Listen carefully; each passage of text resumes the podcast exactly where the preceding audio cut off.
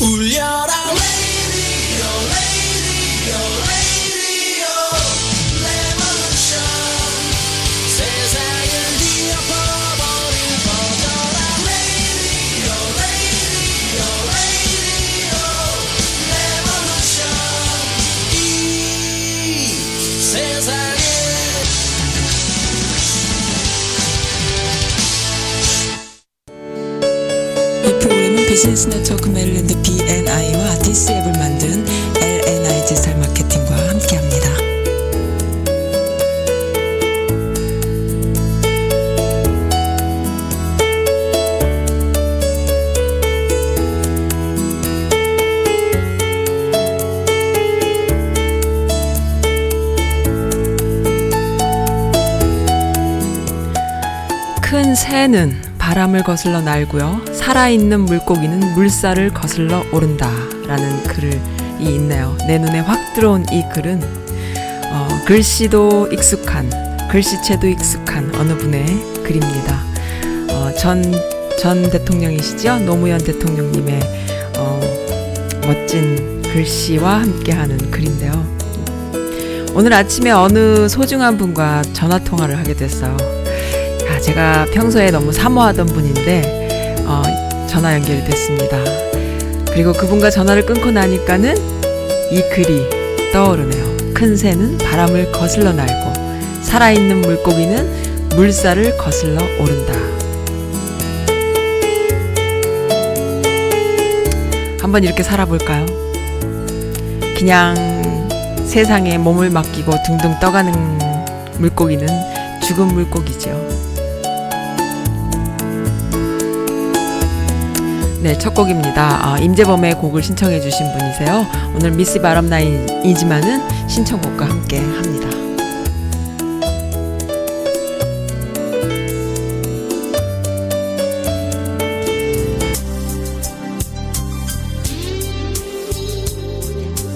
오늘 이상하게 오디오 실수가 많습니다.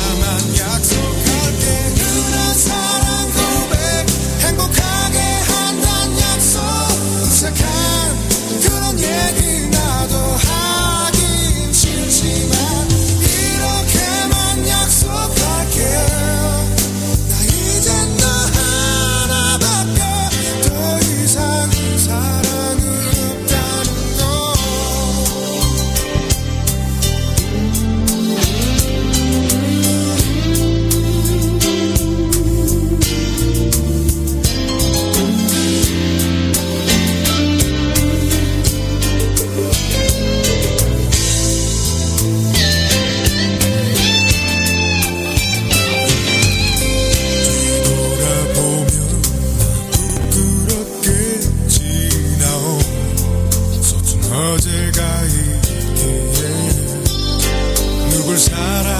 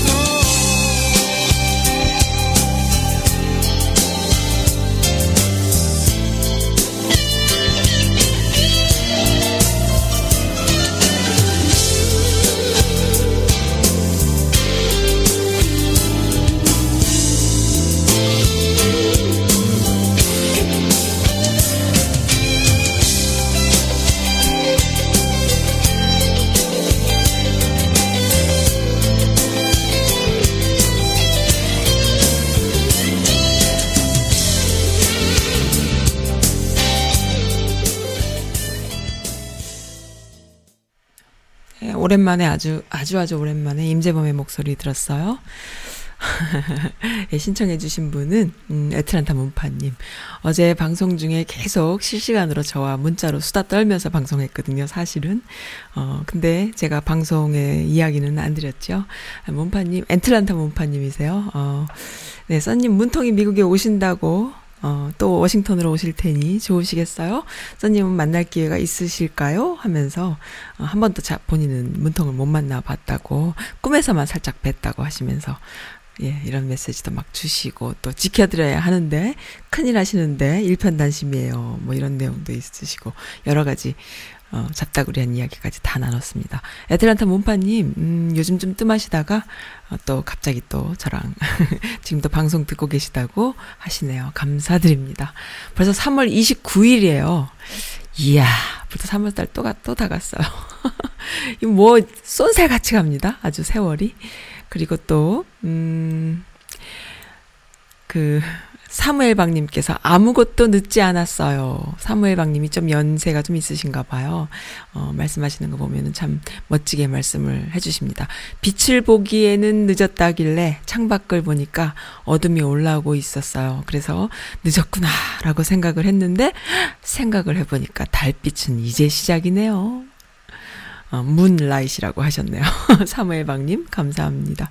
네, 맞아요. 항상 그, 음, 작용이 있으면 반작용이 있잖아요. 촛불을 보면 느끼죠. 촛불이 환한 데서 아름다운가요? 어두운 데서 아름답잖아요.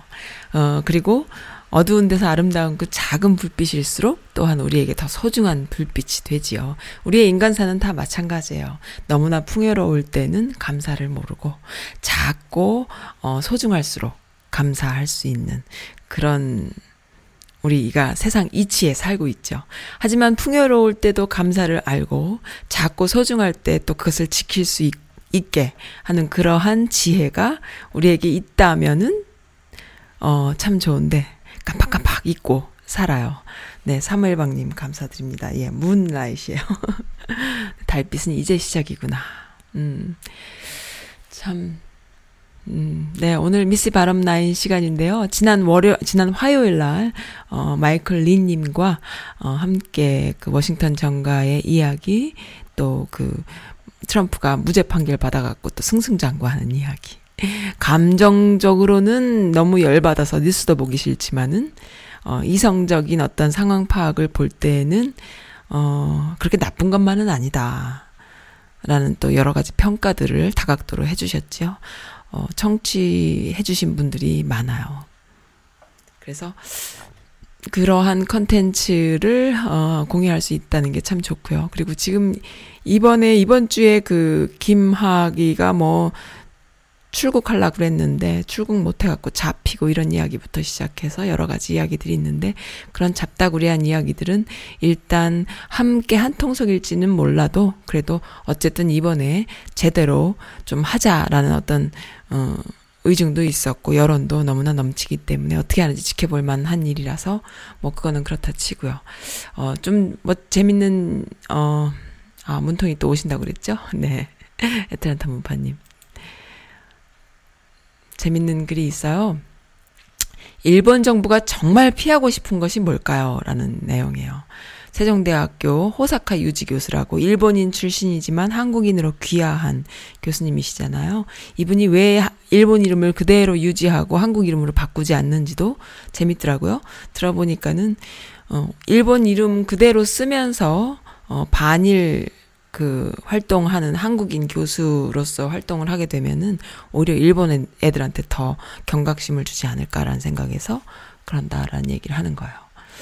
어, 참 일본인이기 때문에 의심이 가요. 항상 의심이 가면서도 이분의 또 내용을 들어보면은 아 그래도 믿을 만한 분인가 어 양심 그 학자적 양심이 있는 분인가라는 생각을 또 하게 되는데 이번에도 참 재밌는 이야기를 해주셨어요. 뉴스 공장에 나오셨나 봐요. 아 다스베이다에 나오셨군요. 재밌는 내용을 이야기해 주셨어요. 한번 제가 소개해 드릴게요.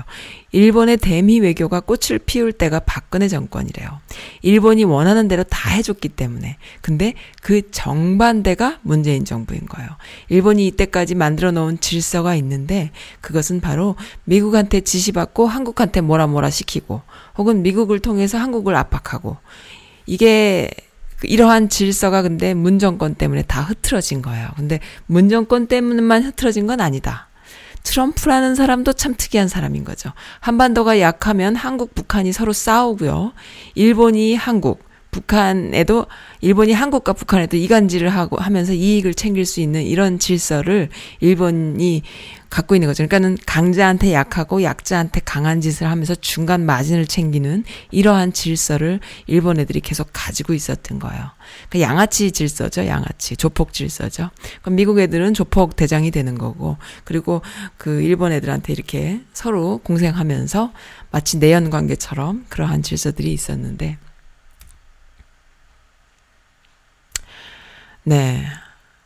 근데 한반도가 하나가 되어가고 있으면은 8천만이 사는 거대한 한반도가 갑자기 출현을 하게 되는 거예요. 이거는 일본에서 볼 때는 공포스러운 일이죠. 그러니까는 어 조폭 양아치의 질서로 본다면은 갑자기 나타난 슈퍼맨? 이건 뭐 위협도 어느 정도 위협이 아니잖아요. 독도 문제도 해결을 못하고 북한하고 일본이 위안부 문제 등 해결한 게 하나도 없는데 워싱턴 정가에서는 동북아 문제는 일본한테 맡기면 된다 라는 그런 생각들을 한대요. 왜? 일본은 정권이 바뀌질 않잖아요. 항상 같은 노선으로 같은 그 정치적인 목소리를 내주는 그러한 정권이에요. 일본은 항상 보수 보수 우익 완전 꼴보수죠. 그러니까는 이랬다 저랬다 왔다 갔다가 없으니까 미국 입장에서는 일본을 시켜먹는 게 참 좋은 거예요. 충성할 수 있는 어 아주 그 일률적인 정권이 계속 가니까 예측 가능한 일본 정권이 안 바뀌어요. 성향이 계속 비슷한 사람들이 일본에 있어요. 그러니까 매우 안정적이기 때문에 이거보다 더 좋은 게 어딨냐. 그러니까 내 나와바리 내 수하가 제일 첫 번째 수하가 나한테 항상 충성할 수 있다라는 게 보장되는 그러한 나라인 거죠. 다음에 누가 되든 그 이전의 대미 전략과 아무런 문제가 없이 똑같다. 일본은 항상 똑같다. 어, 미국과의 관계도 똑같고, 어, 한국이나 북한, 뭐, 그 아시아, 동북아시아에 관련된 정책도 항상 똑같고, 일본은 미국하고만 잘 지내면은 뭐 다른 거 신경 안 써도 되는, 그냥 이 동북아시아에서는 최고 갑이 돼버리는, 그러한 상황인 거예요. 그러니까는 그 조폭 밑에 양아치, 최고 양아치, 뭐 이렇게 가는 거였던 거죠. 그런데 정통적인 미국의 정치학을 배운 오바마까지 미국과 일본은 하나가 되어서 중러를 막아야 된다라는 지정학적인 그러한 어, 목소리를 낸 거죠. 뭐 제가 만약에 오바마였어도 그랬을 것 같아요. 그러니까는 변수가 없는 거예요. 그런데 지금은 변수가 엄청나게 생긴 겁니다. 한반도를 미국, 일본 편으로 만들어야 돼요. 어, 그러나 그게 안 돼서 한반도가 분단이, 분단이 된 거죠. 그러니까 뭐냐 하면은, 어, 일본이 남쪽을 먹고, 북한이 중러가 먹고, 그래서 미국은 거저 먹고, 이렇게 해서 한반도가 반으로 똑 잘라져 있어야 그 안에서 자신들의 그 질서를 그대로 유지해 나갈 수가 있는데, 이게 이제 한국의 운명이었던 거죠. 여지까지, 여지까지의 운명이었던 거죠. 근데 트럼프라는 사람은요, 오바마까지로 대변되는 그 이전에도 계속 이어져 왔던, 뭐, 진보 보수가 문제가 아니에요. 미국이 생각하는 정치학의 범주에 들어가 있지 않는 아주 특별한 꼴통 비즈니스맨인 거죠. 아무 말도 듣지 않아요. 수업 한 번을 들어본 적이 없는 사람이에요. 그러니까 이 사람은 돈으로만 생각을 해요. 중과 북 과 러시아, 러시아하고도 손잡을 수 있는 사람이에요. 이익이 된다면 말이죠. 여기에 냉전도 없고, 이념도 없고, 뭐 아무것도 뭐 없습니다. 그냥 돈 되면은 러시아하고도 손잡고, 중국하고도 손잡고, 돈 안 되면은 뭐 일본하고도 의절할 수 있는 그런 정권인 거죠. 트럼프란 사람이. 우리가 이 부분을 잘 활용을 해야 된다라고 이 호사카 유지 교수가 말을 합니다. 70년간 남북 관계가 개선이 안 된 것은 미국, 일본이 방해했기 때문이에요. 그들이 원치 않기 때문에요. 그러나 이 동네에서 한반도가 외교적 주도권을 가진 최초라는 거죠. 이번 문정권이 100년 만에. 외교적 주도권을 가진 최초. 그전에는 외교적 주도권을 가질 방법도 뭐 아무런 그게 없었어요. 왜? 남북이 갈라서 서로 으르렁 됐어야 했으니까. 그리고 미국의 딸랑이 일본과 미국의 딸랑이 짓을 했어야 했으니까. 정권이 그랬어요 남한 정권이. 그리고 뭐 북한도 뭐 별반 다르지 않았겠죠. 서로 이제 중국과 러시아 사이에 껴가지고. 하지만 지금은 트럼프라는 골 때리는 정권 하에서 어, 문 정권의 독자적인 외교력과 더불어서 남북이 어, 사이좋게 손잡자라는 어떤 가, 초강대국이 등장하는 이런 상황이 되니까요. 어, 다른 나라에서 띠용띠용띠용 하는데 그 중에 가장 위협적, 위협을 느끼는 것이 바로 일본이 되겠네요. 네. 그 일본이 그냥 경제적인 어떤 뭐 손해라던가 뭐 이런 차원이 아니라 외교와 정치 모든 면에서 패싱이 돼버리는 거예요. 일본이 아무런 그 필요가 없는 나라가 돼버리고 말아요. 정말 일본은 멘붕이 오는 거죠. 그러니까 본인이 최고의 그 1등 양아치 조폭 바로 딸랑이 짓을 했는데 조폭 두목이랑 갑자기 수- 나타난 슈퍼맨과 사이가 좋아짐으로 해서 딸랑이가 아무런 필요가 없어지는 거죠. 그리고 조폭 두목은 어, 돈만 된다면은 뭐 딸랑이도 필요 없고 다 필요 없고 누구랑도 척을 질 수도 있고 내가 널 버릴 수도 있고 또 취할 수도 있고 이런 상황이 돼버리니까는 참 멘붕이 오는 겁니다. 이래서 선거를 잘해야 해요. 이걸 방해하는 사람이 살아남으면 안 돼요 라고 이야기를 합니다. 이걸 방해하는 사람이 뭐냐면 남한에 있는 많은 사람들의 이걸 방해하는 사람들은 바로 자한당과 수구 떨거지들이에요. 이게 바로 그 적폐, 우리가 알고 있는 적폐예요. 이들은 이해관계를 서로 같이 하는 여러 파의 인간들이 있어요. 뭐 족벌 어 재벌들도 있고요. 또 족벌 언론들도 있고요. 그리고 족벌 정치인들도 있고요. 여러 친일 잔재 세력들도 있고요. 이렇게 여러 세력들이 있지만은 그들이 이제 같이 이해관계를 하면서 하나의 어 세력처럼 활동을 하지 하는, 거죠. 근데 이제 저는 그렇게 생각을 해요. 기업이 한국에 있는 수많은 기업이 아니 대기업이 뭐 정권 이상의 파워를 가지고 있다고 하지만 남북 문제에 있어서는 조선일보 같은 족벌 언론이라던가 또 친일 잔재 세력하고는 이해관계가 다를 거라 생각을 해요. 왜냐하면은 어 재벌들은 북한을 하고 사이가 좋아지면 돈을 더 벌 수 있는 기회가 있잖아요. 어, 조선, 조중동 같은 그런 족벌 언론이라던가 친일 잔재 세력들은 북한과 사이가 좋아지면 자리가, 살아남을 자리가 없어요. 자기들이 사라져야 되는 존재가 되고 맙니다. 그러나 삼성 같은 기업은요, 지, 지들이 아무리 친, 친일이었고, 지들이 아무리 족벌, 뭐, 재벌이고, 잘못한 게 많아도, 일단 돈 벌 수 있는 기회가 엄청나게 생긴다라는 생각에, 그래서 지난번에 그 이재용이 북한에 같이, 문통하고 같이 갔잖아요. 재벌들 다 끌고 갔잖아요, 그때, 총수들.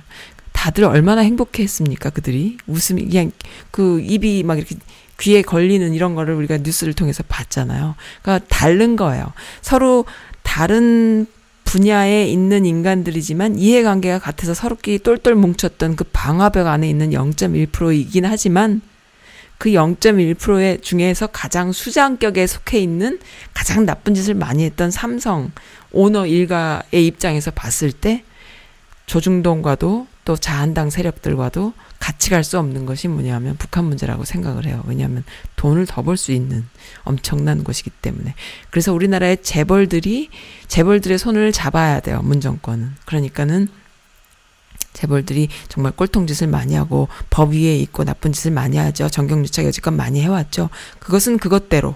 그러나 어쨌든 그들이 파워가 센 만큼 음 북한 문제에 있어서 니들이 더, 더 돈을 벌 수 있고, 그러, 그럼으로 해서 세금을 많이 내더라도, 부유세 같은 세금, 세금을 많이 내더라도, 어, 뭐 잘해야 된다. 이런 어떤 그 격려와 그 다음에 함께 가자라는 그런 프렌드십을 만들 필요가 있지 않을까. 그래서 분명히 배신하는 순간이 옵니다. 그 함께 하던 그 이해관계를 함께 하던 그 적폐 세력들 사이에서 재벌들은 분명히 북한 문제에 있어서 다른 입장을 가지고 있을 것이다. 이렇게 생각을 하고 문통이 이걸 잘 하고 있다라고 봐요. 네. 그래서 어쨌든, 음, 여러한 이야기, 호사카 유지 교수님의 이야기를 들어보면은 정말 핵심을 콕 찌른 이야기예요. 다방면에서 다양한 시각들을 볼 필요가 있는데 이것은 뭐 다양한 시각이라고 할 수도 없는 정론이에요. 정론이지만 이런 이야기를 해주는 사람도 없기 때문에 잘 모를 뿐이죠. 어, 그래서 이거를 문장화 시켜서 우리 귀에 쏙 들어오게 정론을 얘기해 주신다라는 것 자체가 참 좋아요. 근데 어쨌든 일본인, 어, 일본인 출신의 한국인이긴 하지만은 이런 사람의 이야기가 우리한테 참, 아, 그렇구나. 우리가 여지껏 이렇게 속아서 살았구나. 어, 그런 걸 좀 알 필요가 있는데 요즘 제가 좀 안타까운 것이요. 평범해 보이는 아줌마들 그 한국에 있는 분들이에요. 나름대로 정말 최고 학부 나왔고 공부 가방끈 너무 길고 이런 사람들조차도요. 이렇게 큰 그림 속에서의 역사 의식이 전혀 없이 어 말씀하시는 분들을 보면은 참참 안타깝다 그런 생각이 그러니까는 이러한 큰 어떤 역사 안에 어 이러한 그 패러다임 안에서 다양한 시각을 우리가 가질 수는 있어요. 그렇지만 이 패러다임 자체를 모르고 하는 소리들은 정말 어이가 없는 얘기가 돼버리고 말죠. 그래서 그런 거를 보면은 어째 저럴까? 왜 저거밖에 안 될까? 저렇게 공부도 많이 하고 도대체 무슨 공부를 했나? 나처럼 아무 생각 없는 아줌마도 아는데 이런 생각이 들 때가 있답니다. 오늘 아침에 참 진짜 내가 너무너무 좋아하던 분과 통화를 하게 돼서 너무 기분이 지금 up돼 있는데요. 애틀란타에 계신 분이세요. 이분은 애틀란타 문파님이긴 하지만 제가 알고 있는 제 라디오 청취자 애틀란타 문파님 아이디가 애틀란타 문파시죠? 그분하고는 전혀 상관이 없는 다른 분이신데 애틀란타에 사시는 문파님과 통화를 했답니다. 아, 정말 너무 좋았어요. 제가 이런 분을 너무 좋아요. 뭐냐 하면 제가 이 선즈 라디오를 만든 것도요. 뭐 그 웹사이트 앞에 보면 이렇게 제가 적어 놨잖아요. 뭐라고 적어 놨냐면 미스 아줌마의 인터넷 라디오 podcasting. 이렇게 해 가지고 그 제일 앞 페이지에 보면 제가 뭐라고 적어 놨냐면은 음. 네. 그 하, 미주 여성 커뮤니티의 행간을 읽는 라디오라는 표현을 제가 했어요. 그리고 보석 같은 이야기들이 많이 있다. 그래서 아무튼 이 여성 커뮤니티의 여성들의 이 개념 있는 그리고 그 아마추어가 아닌 프로페셔널한 그런 아주 독특한 톡톡 튀는 그런 정치 활동, 사회 활동이 너무 멋져서 어, 그것을 한번 이야기해 보고 싶었다라는 그런 생각에서 만든 채널이라고 해도 과언이 아니거든요. 근데 정말 거, 그 안에 가장 엑기스라고 대변되는 어떤 분과 지금 전화 통화를 아침에 했어요. 아, 나이도 안 많으세요. 그런데 진짜 이분의 이야기를 들으면서 또 느꼈어요. 아, 학교 교육이, 사회 교육이, 어, 물론 중요하지만 가정교육이 얼마나 중요한지. 정말 이분은 아, 나이는 어려요. 정말 젊고 아름다우신 분이지만은 담력 하나는 최고인 거야. 그 담력이 어디서 나왔나 봤더니 아버지로부터 나왔더라고요. 그분의 아버지 이야기를 듣는데, 와, 참 선택받은 분이시구나. 아버지가 대단한 분이시구나. 아버지가 딸내미를 강하게 키웠구나. 정말 그 어디에 갖다 놔도 어, 자신의 삶을 이렇게 멋지게 만들어낼 수 있는 대단한 에너지를 갖고 있는 담력의 소유자구나. 보통 우리가 알고 있는 사람과는 정말 다르다. 그런데 그러한 행간을 읽어내지 못하고 행동하는 꼰대 아저씨들이 좀 있구나. 그래서 어, 이 양반을 좀 열받게 하지만 또 그 또한 열받을 만한 가치도 아니더라. 라는 이러한 이야기들을 제가 느꼈습니다. 그래서 야 이렇게 여성들이 멋있구나. 이걸 누가 막아? 어, 이렇게 전문적이고 이렇게 똘똘하고 이렇게 담대하고 이렇게 지혜롭고 이런 이들이 바로 미국에 살고 있는 미씨 미즈 미 음, 아, 아줌마들 미씨들인데 진짜 멋있다. 이것은 바로 그 가정교육에서 나오는데요. 그 가정교육의 그 중심을 보면은 어, 뭐가 있냐면 핍박받고 힘들었던 그 한국 사회상, 한국 역사 속에서 그것을 그냥 묵인하고 거기서 시주에 몸을 맡기고 살았던 류들이 아닌 저항하고 나름대로 본인이 저항하기 위해서 노력했고 또 그 안에서 살아남기 위해서 굉장히 노력했고 그리고 어, 그 사회를 돌아보는 그러한 시각을 갖고 있는 부모님 밑에서 태어난 딸이었던 거죠.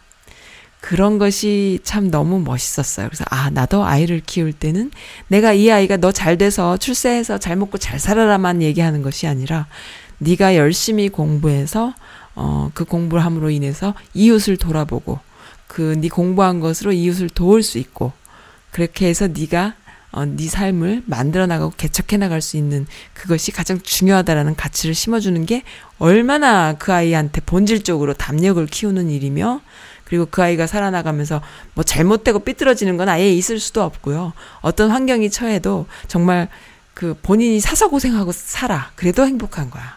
그리고 그것이 인류 공용의 단 한 사람의 목, 몫이지만 그 공영에 이바지를 한다라는 거죠. 어제도 말씀드렸지만 그 김대중 대통령님의 손자가 난민 구호 활동을 하는 단체를 만들었다, 미국에서. 그러면서 한국의 기독교가 난민에 대해서 아주 손사래를 치고 굉장히 보수적으로 그렇게 막고 있다라는 걸 보고 너무너무 안타까웠다. 왜? 교회는 난민에게 오픈되어야 할 가장 중요한 곳인데 어떻게 그럴 수가 있느냐. 어, 그것이 가장 큰 가치인데 이런 이야기를 하면서 그 단체를 만드는 이야기를 어제 방송에서 드렸는데요. 바로 그거예요. 그러한 가치를 우리 스스로 가지고 있고 세상을 돌아보고 사회를 돌아보고 그리고 그러한 활동을 하는 분들과 함께 연대하고 그렇게 해서 아이들에게 그런 것들을 계속 어, 가르침으로 인해서 앞으로의 세상은요. 아이빌리그가 중요하지 않아요. 아이빌리그에서 자살한 애들 얼마나 많아요. 그리고 이번에 승리나 정준영 같은 애들 보면서 느끼잖아요. 가정교육이 얼마나 중요한지. 그러니까는 보고 배운 게 그거밖에 없는 거야. 어, 그래서 승리 같은 애는 인물 빤빤하게 잘생겨가지고 돈 벌고 스타가 됨으로 인해서 거기서 돈 많이 벌어서 더 잘 나가야지란 야망이 있었을 것 같아요. 그러니까 외국 투자자들이나 이런 애들하고 손잡고 그렇게 그뭐 10억짜리 생일 파티를 했다고 하잖아요. 정준영 같은 애는 뭐냐 하면은 승리의 딸랑이야. 근데 정준영 같은 애는 참 불쌍한 것이 뭐 외국을 많이 돌아다니면서 어렸을 때 많이 컸다고 하는데 분명히 엄마가 없는 결성 가정이었을 거예요.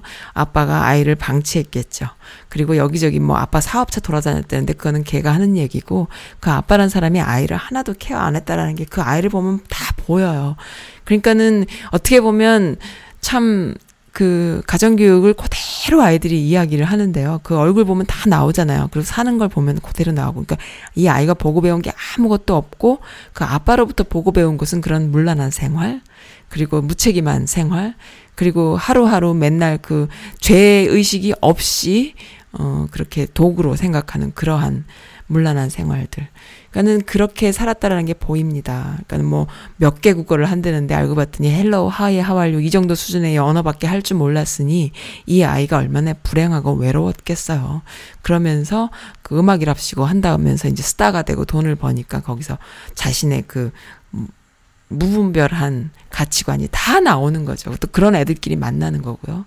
그러니까는 연예인들처럼 사건 사고가 많은 사회 속에서도 튈 만큼 문란했으니까 그리고 그 안에서 올바른 생활을 하는 연예인들이 그 아이를 보고 그러지 말아라라고 충고를 할 정도였다고 하니까 그 아이가 멘탈이 얼마나 불쌍합니까? 그러니까 그만큼 중요한 거예요. 그래서 아, 결성 가정이어도 상관없어요. 뭐 부모가 뭐 정말 아이를 돌보지 못해도 상관없어요. 그 가치를 심어준다면은 이 앞으로 그 정말 앞으로 10년 후, 20년 후에 우리가 알 수 없는 정말 지금도 아이들과 대화하기가 힘들지 않습니까? 태어나는 순간부터 유튜브를 들고 태어난 아이들에게 우리가 무슨 이야기를 어떻게 할 수가 있겠어요? 너무나 다른 거예요. 너무 가치관도 다르고 세상 자체가 다르고 커뮤니케이션 하는 방식도 다르고 정말 너무나 다른데 그런 아이들에게 부모로서 줄 수 있는 것은 단 하나. 뭐, 어, 돈이 아니에요. 돈을 주면 오히려 망칩니다. 앞으로의 세상에는. 그것이 아니라 가치관을 심어주는 사, 세상을 돌아볼 수 있는 안목 그리고 도움을 줄 수 있는 그런 담력과 여유 어, 그렇게 해서 생활을 자신의 생활이 이 진짜 뭐 어? 인류 공용의 이바지까지 못하더라도 요 커뮤니티 내에서는 존재감을 발휘할 수 있는 그런 아이를 키운다면은 그 아이한테 야 너 마약하지 마. 너 너 그 마리아나 하지 마. 이런 백마디의 말보다 그런 것이 더 소중하지 않나 이런 생각을 오늘 아침 그분과 전화 통화하면서 또 느꼈어요. 야, 진짜 멋지구나. 이 예쁘고 사랑스러운 여성의 몸에서, 어, 마음 속에서 어떻게 이런 담력이 나오나.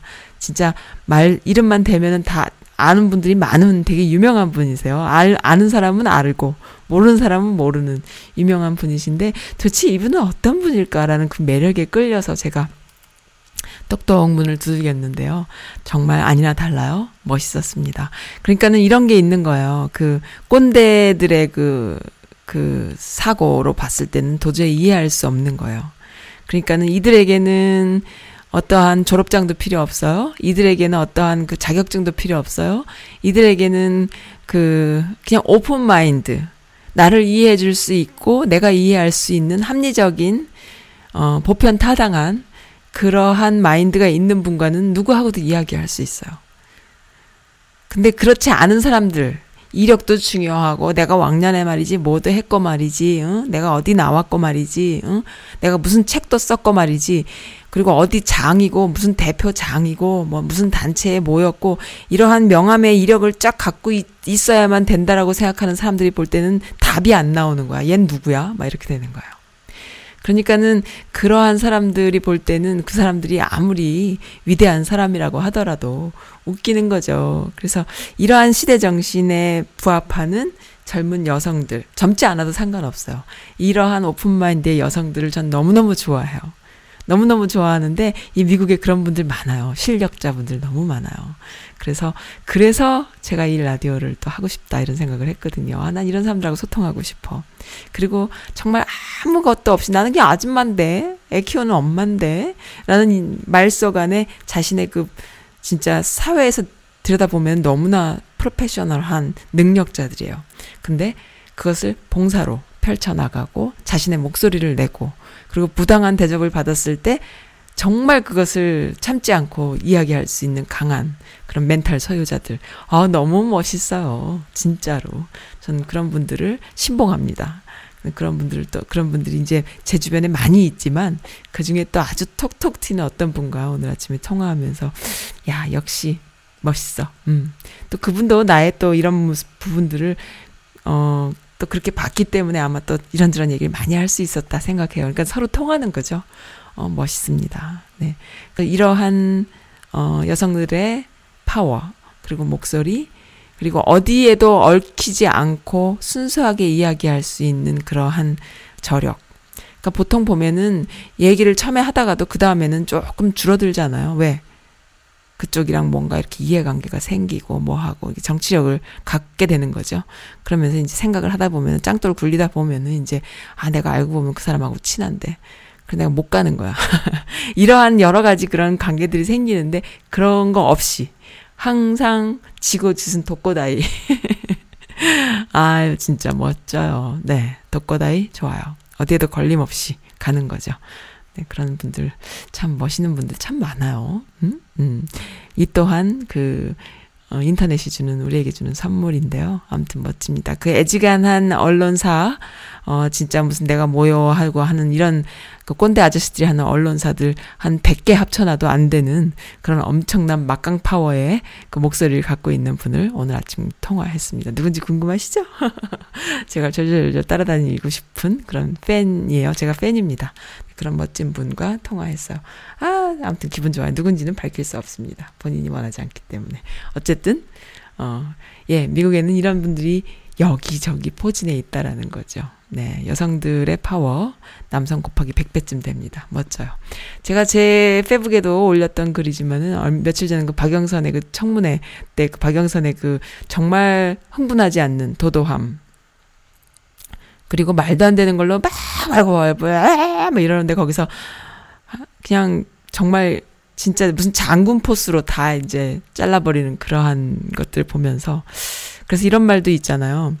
그 이번에 그 누굽니까 청와대 그 집 그 갑자기 이름이 생각이 안 나는구나. 제가 잠깐만 찾아볼게요. 이름 생각해야 되는데 그분 이번에 그 집 한 채 소유한 것 때문에 사표 내신 분이 이름이 뭐죠? 잠깐만요. 어, 네, 김의겸님. 이런 분들한테 여론이 뭐가 있냐면은, 그냥 그만두지 마라. 평생 전세, 전세 살다가 퇴직금하고 같이 합쳐갖고 집 한 채 장만한 거, 그것도 융자 껴갖고 장만한 거 가지고 그렇게 융단 폭격하면은 자본주의 사회에서 집 한 칸 어떻게 장만하냐. 그만두지 말아라. 그만두려면은 박영선처럼 어, 저쪽 적폐 하나 대가리 자르고 그만둬라. 막 이런 이야기까지 있어요. 그러니까 박영선이 뭘 했냐면은 김학의 사건을 어, 황교안이 알고 있었다 없었다에 대한 증거를 내밀어 버린 거죠. 황교안 계속 모르쇠로 일관하고 있었는데 모르긴 왜 몰라. 내가 너한테 이렇게까지 얘기를 했는데 라는 증거를 들이밀고 이렇게 돼 버립니다. 그러니까 너무 멋있는 거예요. 이 음, 여성들의 메커니즘은 좀 달라요. 내가 볼 때는. 물론 다는, 다 그런 건 아니지만, 남성들하고 참 달라요. 그러니까, 남자, 여자의 차이가 아니야. 문화적인 차이야. 여지껏 남자들이 고수해 왔던 그 방식이 이제 안 먹히는 거야. 왜? 여자들의 목소리가 자꾸 커지고, 여자들의 그 리더십과 그 파워가 강해지고 전문성이 높아지기 때문에, 여지껏 그 남자라고 다 그렇지 않잖아요. 여자라고 다 그렇지도 않아요. 이건 남성과 여성의 차이가 아니라 여지껏 남성 중심 사회에선 남성들이 계속 써오던 방식. 그냥 구렁이 담 넘어가든 넘어가고 니캉네캉 이렇게 해왔던 것들. 그 김진태인가요? 그 사람이 뭐 그 또 그런 이야기도 하잖아요. 감히 야당 모였고 했던 홍준표가 어디 가는데 그거를 어? 그런 식으로 할 수 있느냐. 항공법이 그래서 그런 거 하- 어쩔 수 없는데요라고 얘기를 하- 하- 장관이 얘기하니까는 항공법이 아무리 그래도 그렇지 그 사람 면이 있지 어떻게 그 사람한테 그런 식으로 홍준표한테 그런 식으로 할 수 있느냐. 울산 경찰서가 어쩌고저쩌고 막 이런 얘기를 해요. 그러니까 이 사람들은 그렇게 살아온 거예요. 평생 특권을 가지고. 응? 감히 말이지, 응? 여자가 말이지 나한테 대들어? 막 이런 것도 있었을 것이고. 그러니까 이게 그렇게 가왔던 것들이 정말 택도 아닌 소리로 자꾸만 가는 거예요. 그래서 보고 있으면 너무 웃겼었어요. 아, 김진태 쟤 왜 저러니? 막 이러고. 삽질, 오케이. 좋아. 막 이런 식으로. 그러니까 그러한 자기들이 만들어 놓은 나름대로의 그, 그, 이 정도는 내가 봐주고, 이 정도는 내가 해드려야지라는, 이러한 남성들끼리 만들어 나왔던 그런 거, 그리고 여자는 무조건 아무리 잘나고 똑똑해도 일단 옆자리에 앉혀야 되고, 뭐 이러한 룰들 있잖아요. 이런 것들이 다 깨져버리는 거예요. 너무 멋진 거죠. 그래서 나는 일단 그런 대찬 여성들 너무 멋있더라고요. 근데, 네, 평범한 아줌마들을 건드리면은 어떻게 되죠? 네, 그랬습니다. 그래서 이, 이 여성들의 목소리가 그만큼 멋지다라는 거 좀 알아주셨으면 좋겠네요.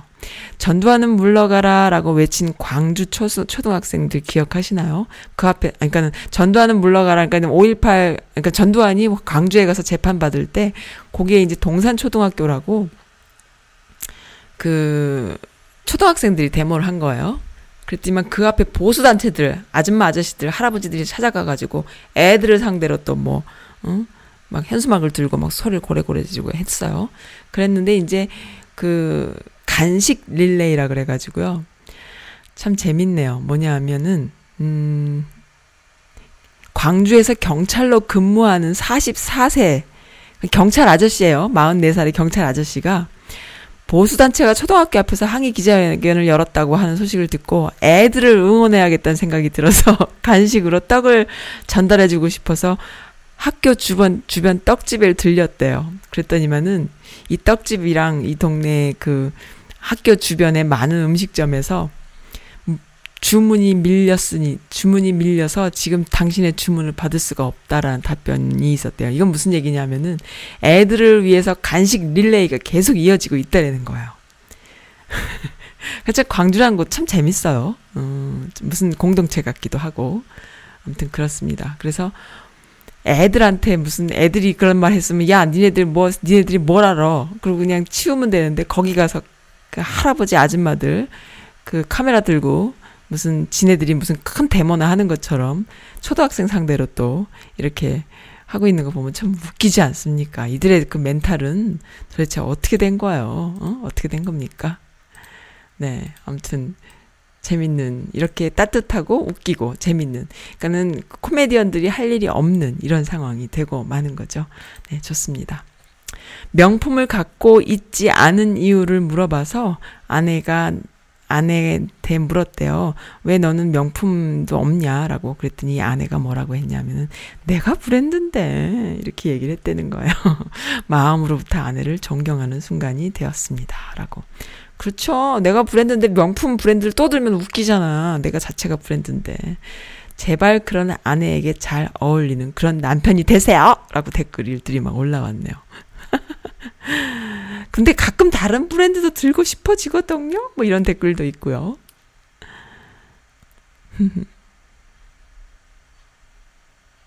네. 아무튼 그렇네요. 또 제가 제 게시판 어 사연 아이고 해피해피님께서 선즈라디오와 함께하는 금요일이에요. 벌써 1년은 넘은 것 같네요. 따뜻한 목소리, 따뜻한 방송. 오늘도 부탁해요. 모든 아줌마들 화이팅 하셨어요.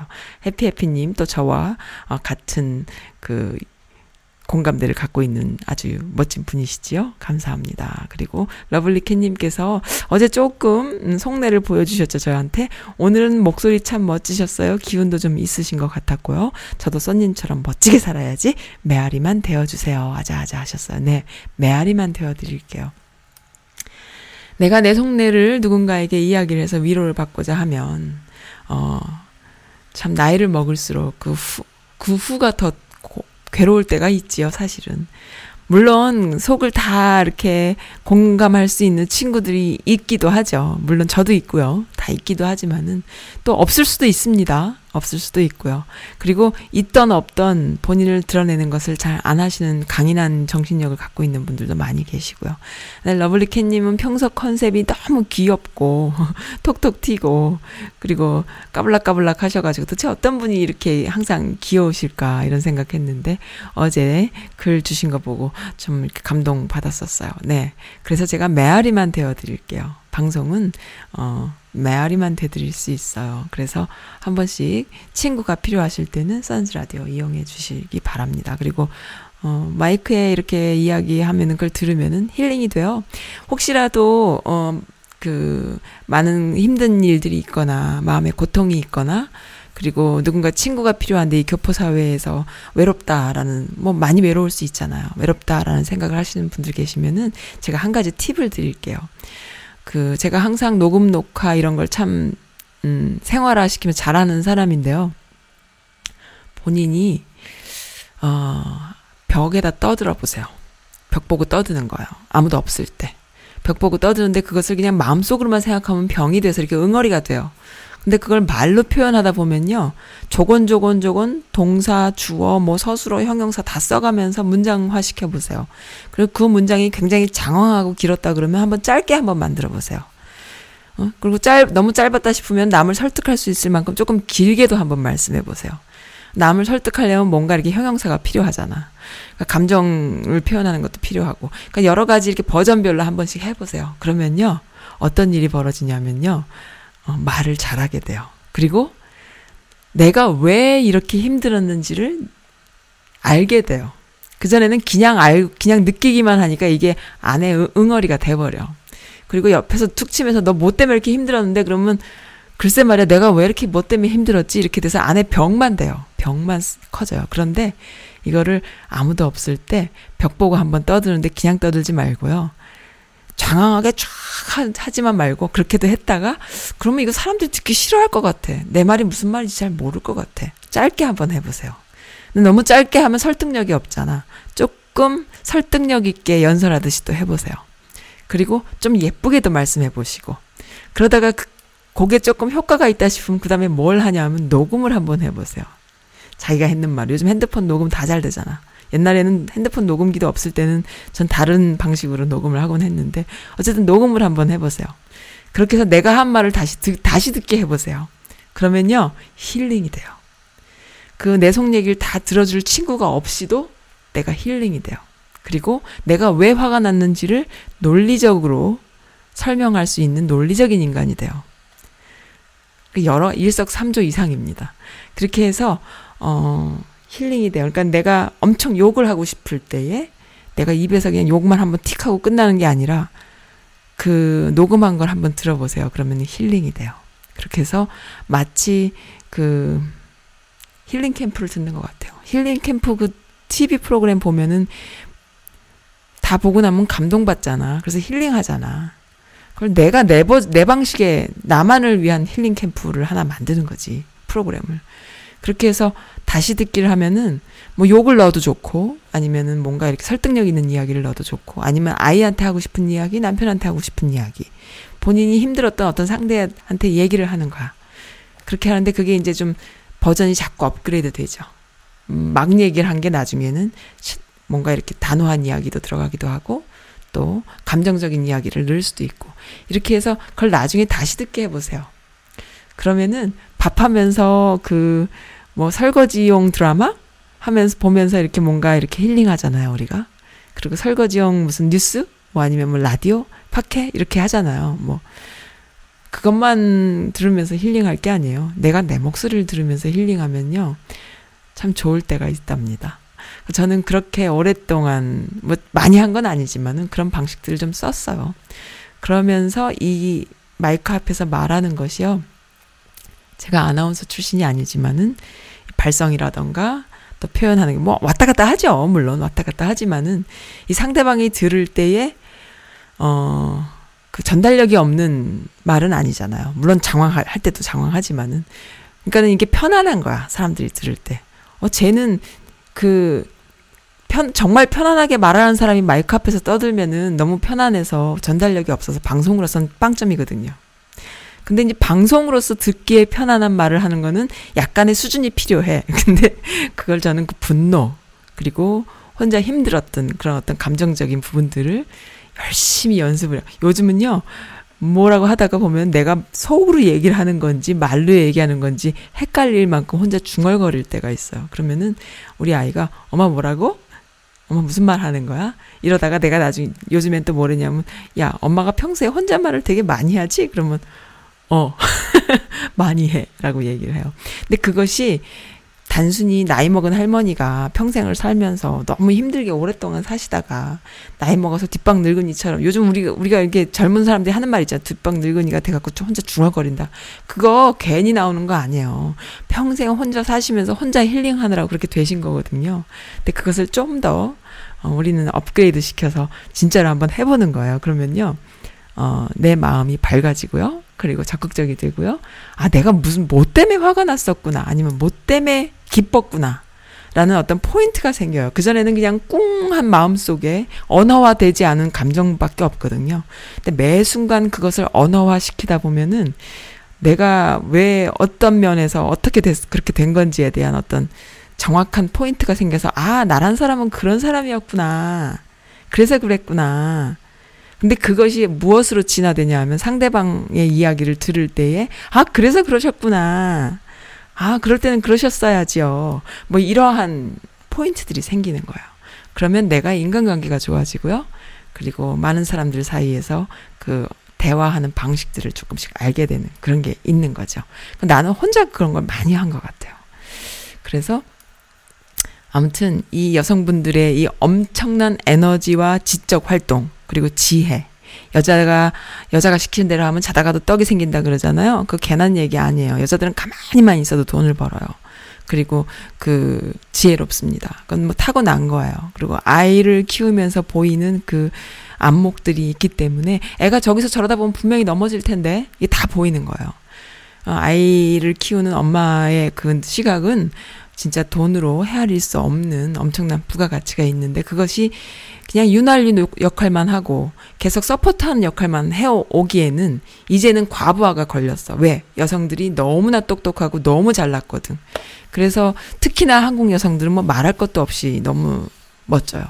그 교포 사회에 이렇게 살다 보면은 한국에서는 그런 거가 아직까지도 뭐 지금은 내가 몰라요. 너무 이제 오랫동안 한국 사회에 안 살았기 때문에 모르는데 제가 살았던 한국 사회는 그래도 여성들의 그 그 능력이 그냥 보편 타당하게만 쓰여진다라는 생각으로만 살았던 것 같아.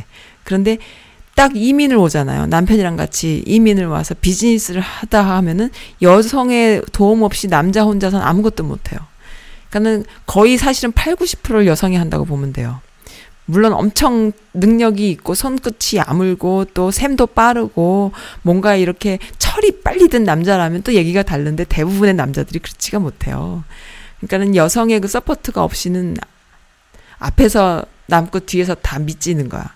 근데 여성들은 메커니즘이 그렇지가 않잖아요. 물론 여성도 다 그렇진 않죠. 그런데 어쨌든 그러한 여성의 노동력이 완전히 빛을 발할 수가 있고 그게 돈으로 환산이 돼 버리잖아요. 이 미국 사회는. 한국에서는 그 돈으로 환산이 안 되다가. 그러니까 그러한 사회에 우리가 살잖아요. 그럼과 동, 동시에 또 배운 여자들, 또 머리에 개념 있는 여성들, 그리고 남을 돕는 것에 어 항상 오픈돼 있는 여성들.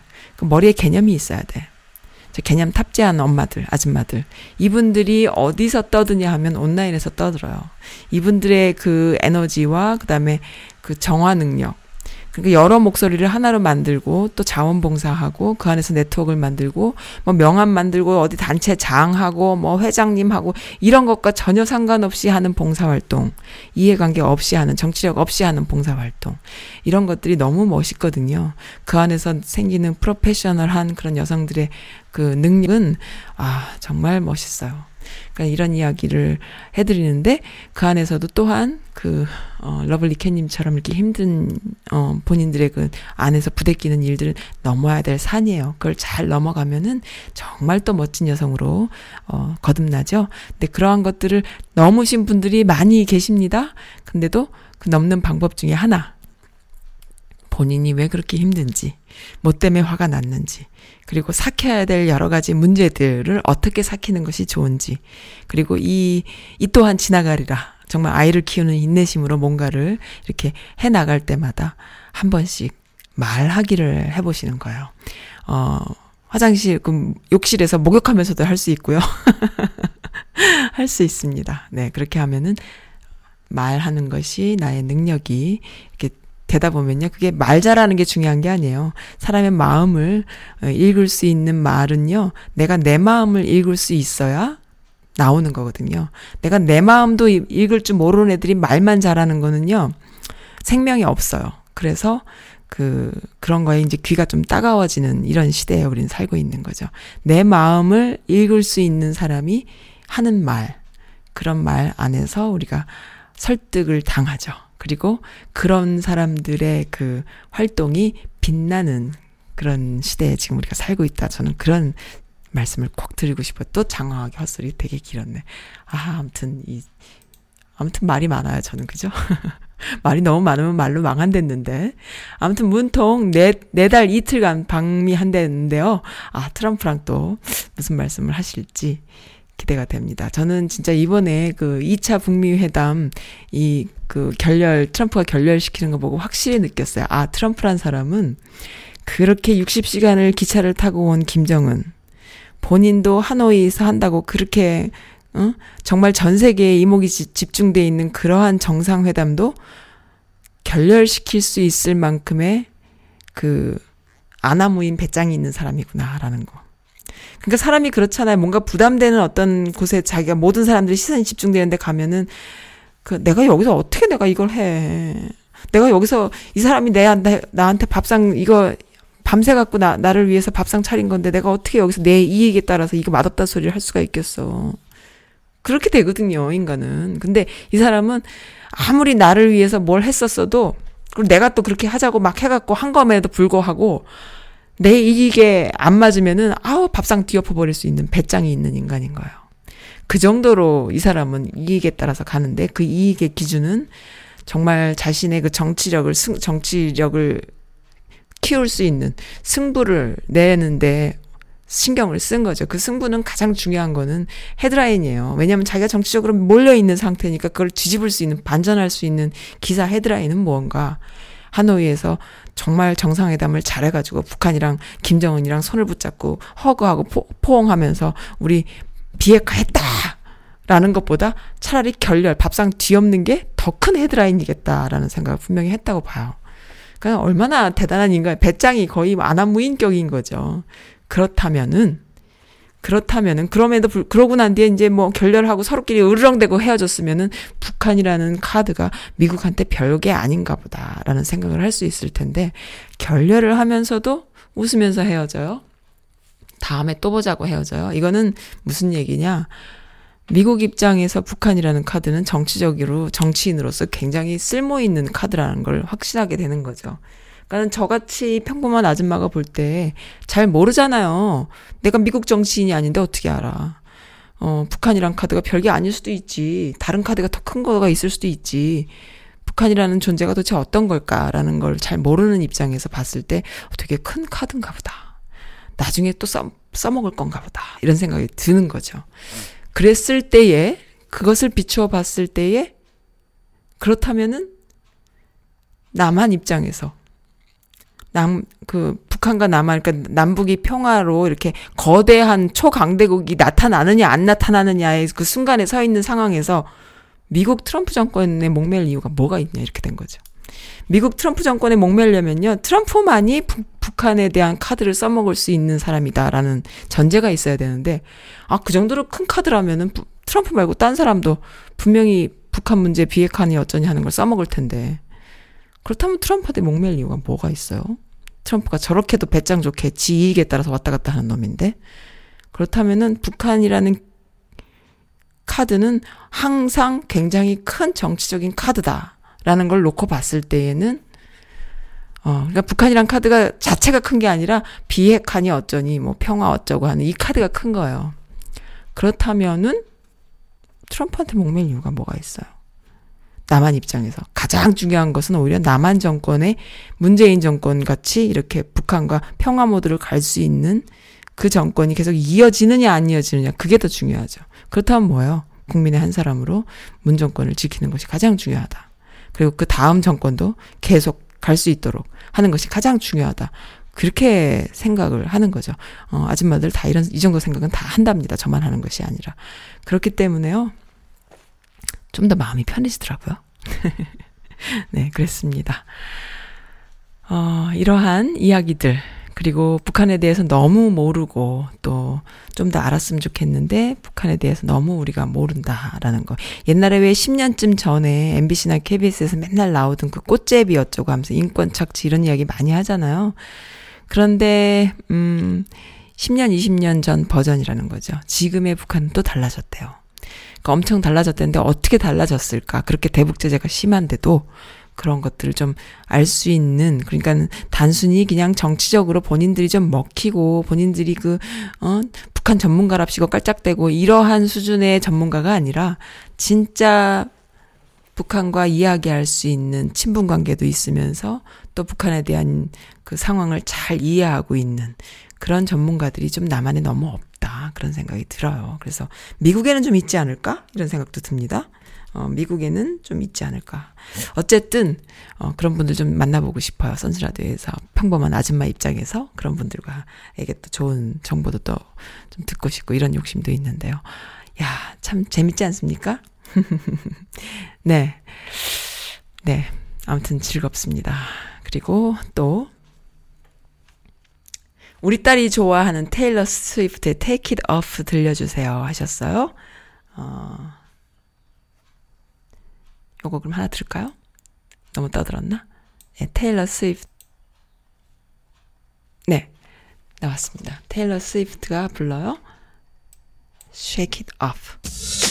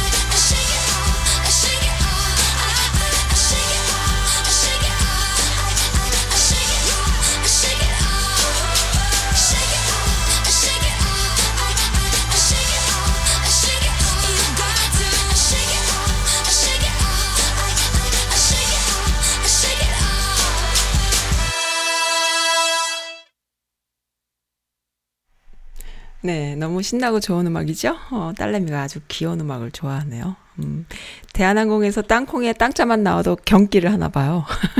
이제는 뭐 땅콩을 안 나눠준다 소리가 나오더라고요. 대한, 대한항공에 이제 타도, 비행기를 타도 땅콩은 안 준대요. 근데 땅콩 알러지가 있는 미국 10대 소년 두 명이 탑승 거부를 당했대요. 인천공항에서 방치를 당했다고 합니다. 아, 미국, 미국, 왜 또 미국 애들한테 그랬을까? 미국 10대 소년의 탑승을 거부한 대한항공이 결국 사과를 했대요. 땅콩 알러지가 있다고 했더니 아예 탑승을 안 시켰답니다. 참 가지가지 합니다. 가지가지 해요. 근데 이제 댓글이 재밌어요. 땅콩이라. 땅콩 항공이라는 소리 듣고 있는 터라서 땅콩이란 말에 알레르기 반응이, 알러지 반응이 지들이 있었던 거야. 그래서 어, 발- 알러지 반응을 일으킨 게 아닐까라는 추측을 해봅니다. 재밌는 댓글이네요. 네. 맞아요. 지네가 땅콩 알러지가 있는 거지. 아무튼 그 오너라는 사람들, 패밀리가 단체로 지네 회사를 다 말아먹는 분위기예요. 맞죠? 참 전 세계적으로 개망신을 당하고 있는 그런 분위기입니다. 어쨌든 어, 잘 됐어요. 잘 됐는데 어, 더 잘 됐으면 좋겠습니다. 그래서 그 음, 재벌들이 자기들 그 패밀리 비즈니스화 해서 자기들끼리 다 헤쳐먹는 그런 분위기 아니라 전문 경영인들이 제대로 경영하는 그런. 근데도 뭐 조영호가 실제로는 경영을 할 것이다. 계속 할 것이다. 또 이런 이야기도 또 뉴스에서 본 것 같습니다만은. 네.